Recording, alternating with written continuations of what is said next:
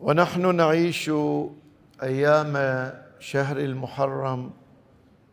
حديثي هذا الأسبوع وإن شاء الله الأسبوع القادم حول بعض أخلاقيات النهضة الحسينية. الخلق الأول هو تقديس المقدس. الإمام الحسين كان في مكة.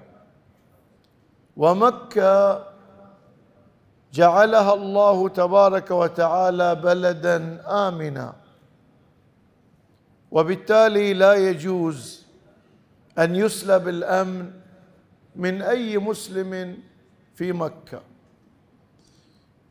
يستطيع الإمام الحسين لو كان انتهازيا أن يوظف المقدسات لصالح قضيته. لو كانت قضيته قضية شخصية.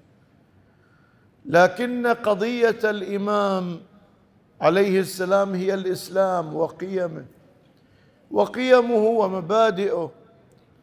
ومن أحكام الإسلام صيانة المقدس.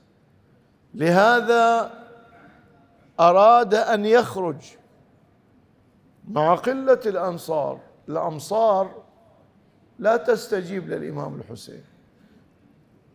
البلدان اللذان حصلت فيهما استجابة البصرة والكوفة.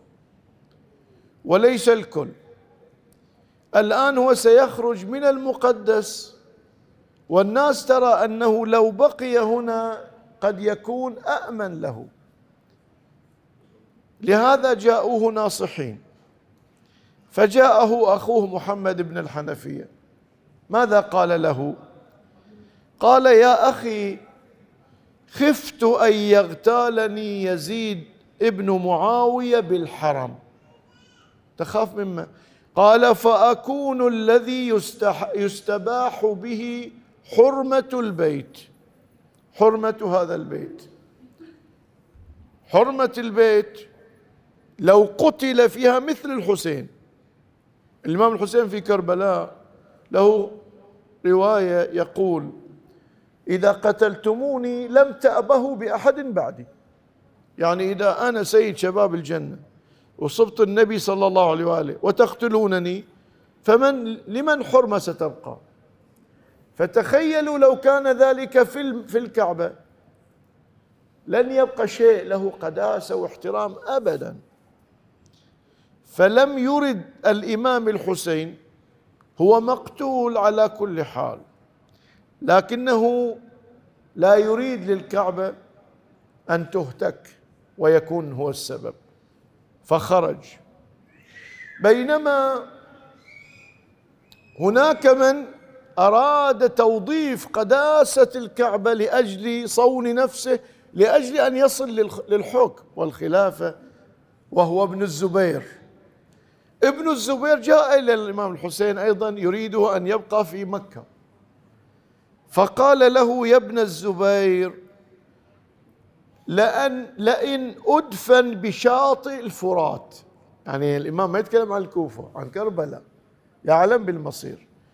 أحب إلي من أن أدفن بفناء الكعبة. مو لأن الكعبة غير مقدسة لأحفظ حرمتها.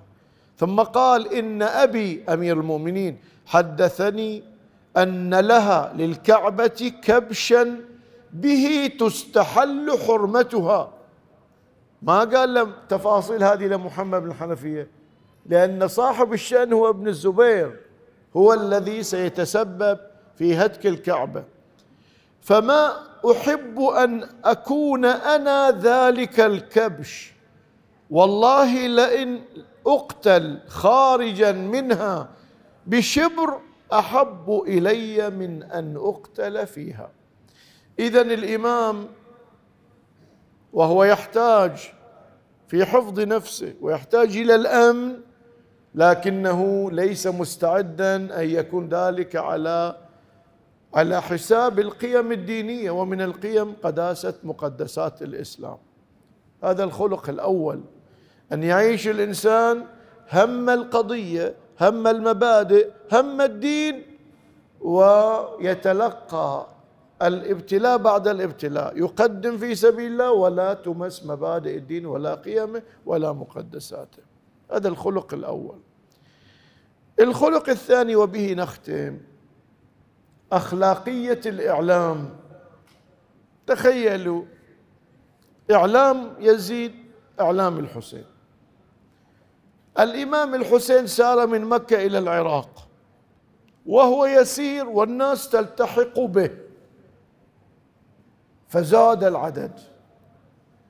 وصل إلى منطقة جاءه خبر مقتل مسلم بن عقيل. الآن الإمام الحسين بهذا الخبر علم بالخيانة وبالخذلان. وبالتالي الآن هو أحوج ما يكون إلى أنصار. لا نريد منه أن يكذب. نريده يسكت. لا يخبر الناس أن الكوفة انقلبت. لو كان الحسين يريد انتصارا بأي شيء بأي ثمن ما توجد مبادئ تحكمه ما يوجد خلق يحكمه. لكان سكت.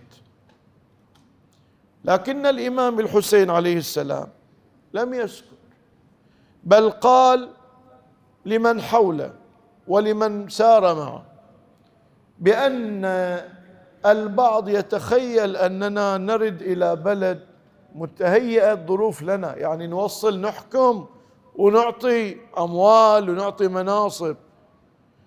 فالذين ساروا معنا لأجل السلامه ليس لهم محل. فقال فيما قال فمن أحب أن ينصرف فلينصرف ليس عليه ذمام. يروح. تقول الرواية فتفرق الناس كلمة الناس تطلق إما على الجميع وليس الجميع قد تفرق وإما على الغالبية العظمى. فتفرق الناس يعني أكثر من سار معه طلبا للسلامه تفرقوا عنه. هو في مكة قال كلمة من كان باذلا فينا مهجته. باذل. جاي للسلامة جاي للمناصب ما يصلح يمشي ويانا. يعني. لأن دور الإمام حسين تاريخي بقيم خاصة بهذه المواصفات تصلح الأمة ومرضها. غير هذا ما يصلح. بينما الطرف المقابل الطرف المقابل كيف جيش الجيوش؟ جاء ويهدد ويتوعد. برئت الذمة ممن لم يخرج لقتل الحسين. يعني دمك مباح. وهذا كلام مو كذب. يعني هو مارسه رواية تقول جيء لعبيد الله بن زياد برجل لم يخرج لقتال الحسين. فقال لم لم تخرج؟ قال لست كوفيا أنا شامي. جئت أستوفي دينا مالا لي. أنا جاي أخذ فلوسي. قال صدق الرجل. اقتلوه ليكون عبرة للعراقيين. وصار الكلام على أن الذي لا يخرج لقتل الحسين لا يعاقب هو فقط هو ودراريه. يعني عاقبه يحاسب بفعل الآباء. وصار الكلام أن جيش الشام على الأبواب. وما في جيش الشام واصل. كذب. وصار الكلام أن عطاءكم نضاعفه. فصارت وسائل ترهيب وترغيب وبعضها وكثير منها مبني على الكذب. فالخصم يمارس الكذب. والحسين ليس فقط لا يمارس الكذب يمارس شفافية. لا يريد أن يأتي شخص وهو متوهم شيء والواقع شيء آخر. حسين ما قال للعراق الآن مستوية لنا. مع ذلك يقول لهم ترى المسألة هي تفاصيلها. اللي يريد ينصرف لا يوقف يقول أنا بايعت أنا وعدت. لا ليس عليه ذمام. اللي مو قد المنصب يمشي. فمن أخلاقيات كربلاء كان قائدها شفافا واضحا صادقا موضحا ما سيجري. حتى في مكة وهو يطلب الأنصار يقول وخير لي مصرع. يعني أنا ذاهب لمصرع وليس ذاهب لسلطة. الذي يسير معي باذل نفسه. هذه من أخلاقيات كربلاء. هناك العديد من الأخلاقيات نؤجلها إلى الأسبوع القادم. أستغفر الله لي ولكم. والحمد لله رب العالمين. وصل اللهم على محمد وآله الطيبين الطاهرين.